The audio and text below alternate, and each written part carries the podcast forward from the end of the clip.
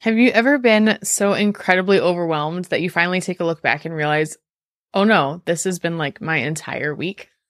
And that you are just kind of struggling through and things are piling up and you don't even know where to start because everything feels so overwhelming? Well, same. I've actually done that so many times that I have a system for it. Believe it or not. Um, so today I want to walk you through the five steps on how to get yourself out of that funk and back on track. Welcome back to the podcast. Hey, Sam here, and I know your day's crazy, but I've got a quick idea to take your stress from overwhelmed to under control.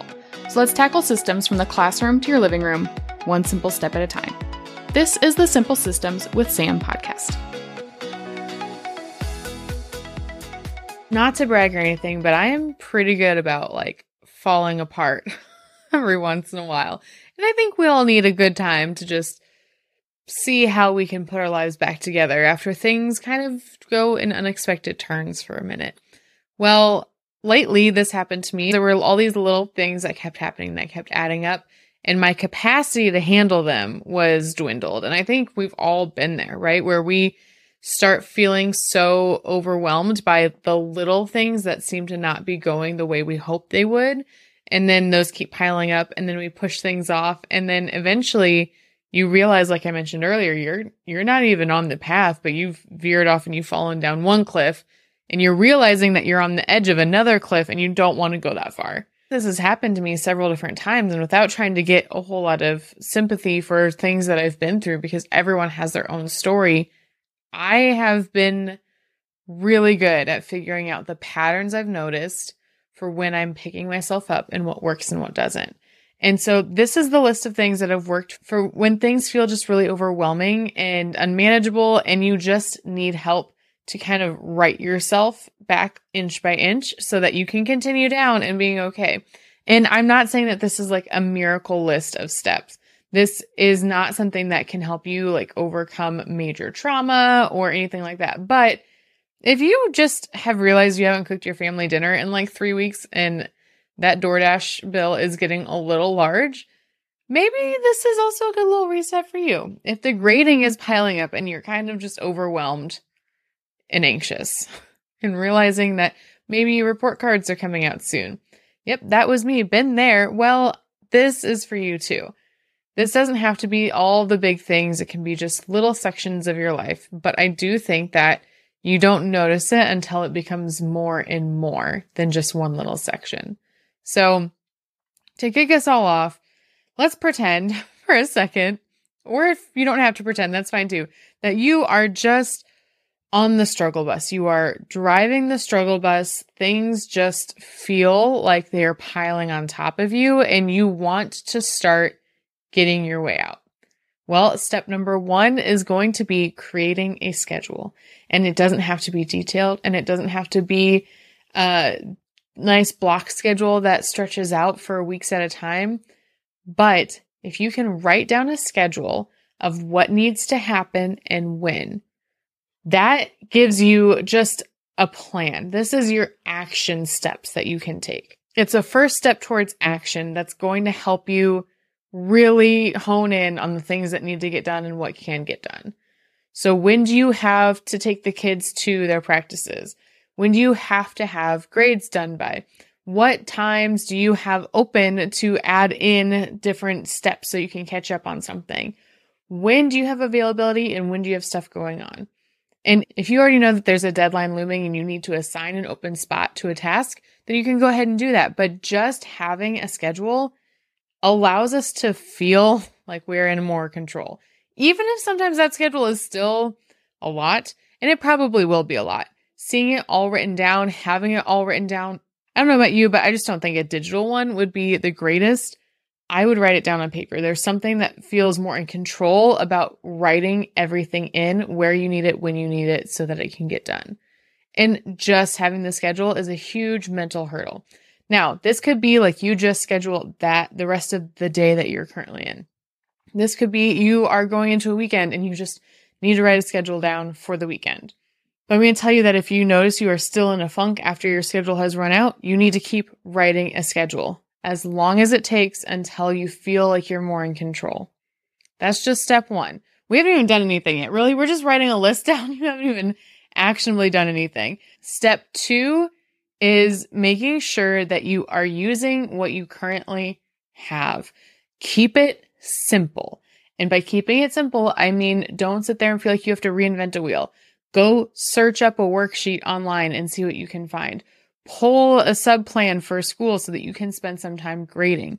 If you have things in your pantry that just need to get used up, make a random meal out of it. Use the things that you have instead of adding an additional layer to your plate of having to go not only collect things, but then also create a plan for those things later on. What do you have right now that can work? Try to approach every single task that you have with the mindset of what do I already have? What is already ready for me that I can make work? Step three is to set small and achievable goals. There's always a section in a planner that's like your big three for the day, your top three. What are you going to focus on? Here's your 20 goal list that you've written out. What is one step towards each of those that you can do? I'm here to tell you that while that might work for you in a regular setting, that is not what you need when you are trying to steer that wagon back uphill towards the road. So you need to decide on one achievable step. I want this to be something, especially when you're starting out, that is so blatantly simple that just needs to happen and you can achieve it. One per day, not one per area of your life, one per day. And there's a lot of psychology that's going to go into this because if you can give yourself a small win, you're going to feel more motivated to keep stacking on extra wins. And that is a win win. So if we can give you a small victory, and maybe it's towards something that is a goal or a focus, but maybe it's literally just make dinner for my family tonight. That's it. And once you have that goal knocked out, you need to have like a little mini celebration for yourself and then assign another one. Not to get done that day, but the next day. If you focus on the one goal at a time, then you're going to be able to start feeling more in control and like you can handle all these things and you can do this and you've got this and all the great, all the great cheers. But if you set a small goal, achieve it, and then immediately set yourself another small goal, what you're going to do is you're going to get yourself in this cycle of always feeling like you have the next thing waiting. So we're just going to focus on one thing a day. Can you achieve something else on top of that one thing? Yeah, but you only have one goal that day. And one goal is plenty. As you go, you're going to realize you're running out of like the easy small things to do. And then maybe you start upping the challenge. Maybe your challenge is to go ahead and plan out the next week of lessons for one of your courses. That's going to take a little bit more time and it's going to put some effort into it, but it's another thing that's going to help you feel more in control. And then you have a week planned out ready to go. And you've got to work your way up to that and you still have to make it achievable. If you have zero time that day, then this is not an achievable goal to set. You need to make it something that is so simple, so easy that it's almost impossible not to get it done. Step number four is to simplify. And this is always going to come up. But one of the things you're going to need to do is take a look at the schedule that you've put out there and also the little goals that you have. And you need to notice what's getting in your way. Is your schedule too full because you haven't simplified it? Are you looking around at all of the small goals you have and realizing, man, this would go a lot faster if I just had less clothes or if I just decided that this assignment really isn't worth a grade for my students. It doesn't reflect their knowledge or their learning. Well, then simplify.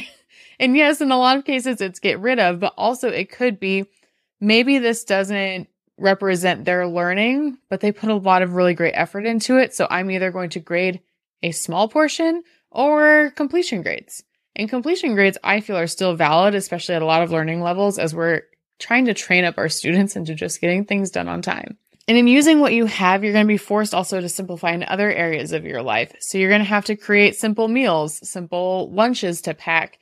You're going to have to create a simple plan for how you can get from practice A to practice B to home for dinner. You need to try to figure out where can you cut something out?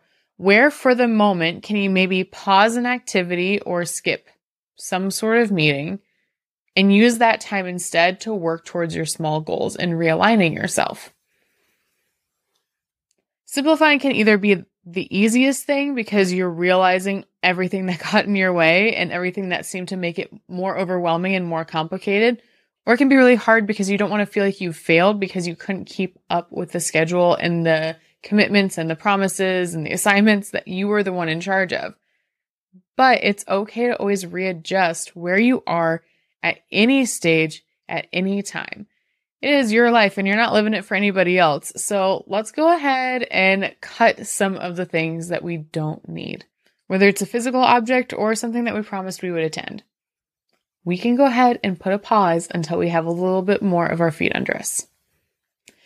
And then the last thing is a reset. And we've kind of been slowly working our way up to a reset throughout all of these steps. But once you have made a schedule and you're using the things that you have and you're setting these small goals that I'm hoping you're achieving as you go, and you simplify as you go. So you're simplifying the items, you're simplifying your calendar. Now we just need to get a full on reset because while you're doing all of this stuff, it just feels like there's more and more adding to your plate, or there's things that are left unfinished, and there are maybe just a whole bunch of messes around your house, or you know, there's things that are happening at school where a lab just got out of control and you still have to put things away. There can be so much that is going to throw off our game. So I consider a reset like my final stamp of I have kind of dug myself out of the trenches, but now I want to start from a blank slate. And my blank slate usually looks like doing all of the laundry, all of the laundry that I can cleaning off my counters and my kitchen table. Those are some really important ones to me. And at school, it is basically pretending like I have report cards due. And if I can get everything caught up that needs to be caught up, and remember, I'm still simplifying along the way. I'm still making small goals. This doesn't have to be done overnight. But if I can get that reset achieved, then it's almost like the slip and the fall didn't happen. I'm able to kind of regain control and say, here we are, we're back, let's do this. Now, the reset can take some time, and in that time, other things can feel like they're piling up, or maybe you don't do a full reset all at once. Maybe these are part of the small steps that you're taking and your small achievable goals that you're trying to reach, but you deserve a fresh start. And so, while sometimes it may feel like more work, if you go ahead and take the five steps to simplify your to do list and make sure that you're delegating and you're automating and you're able to prioritize, your reset is going to fall into place a lot easier than you think. And this is not an overnight success sort of thing. I've been working on pulling myself up out of the gutters for about three weeks now. But I can officially say that I feel confident and I feel less overwhelmed. I still have things to get done. I'm still in the middle of my reset. In fact, tonight is a grading bonanza for me.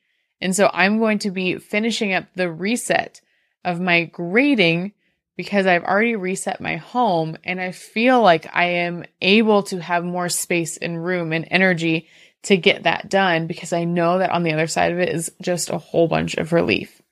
So you need to give yourself time and patience. But as you come out of it, a bonus step six is to really go back and do an analysis. What did you think happened? What is, what are some early warning signs that you might be able to see in the future that something isn't quite going right. I know for me, some early warning signs are literally I stop cooking for myself and for my family and like I'm just scrounging or buying a whole bunch of pre-made meals. For me, that's a sign that I I need a, a fresh start. I need a little reset because something isn't going right.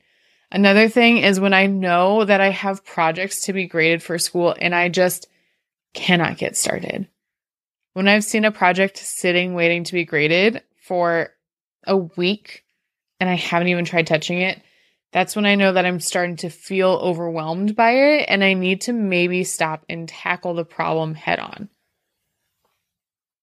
Another sign for me is that honestly, I just get so tired so early. I'm talking about like 7:30. I just want to lay in bed and not talk to anybody and fall asleep. So for me, those are the warning signs I've noticed as patterns that maybe I need to stop and evaluate what's happening. And it's not just stop and evaluate what's happening, but it's doing these five steps and being able to know that I can preemptively start pulling myself up a much smaller cliff than if I were to continue to let it go. If I can create a little schedule for myself when I say, hey, that project that's been sitting there for a minute, I really need to get to it. If I can go ahead and look at it and say, this is my schedule for when I'm going to go and tackle it.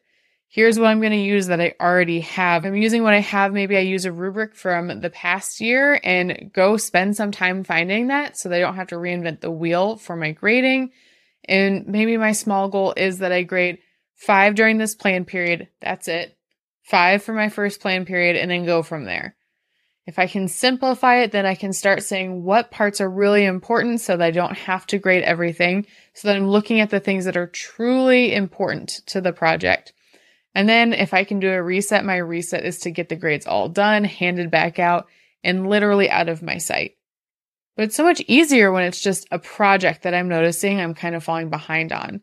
And maybe while that's happening, I'm falling behind on making dinners for my family. I can do the same thing. I can create a schedule slash a meal plan. I can look at my pantry and decide what I'm going to throw into a chili. Have you ever noticed chili is just the easiest thing? I don't even know what my mom's chili recipe was and I keep trying to recreate it. But it was always just throw stuff in from the pantry that we had. Setting small goals like maybe cooking two or three meals a week and having enough leftovers to take for school so that you don't feel like you have to order out.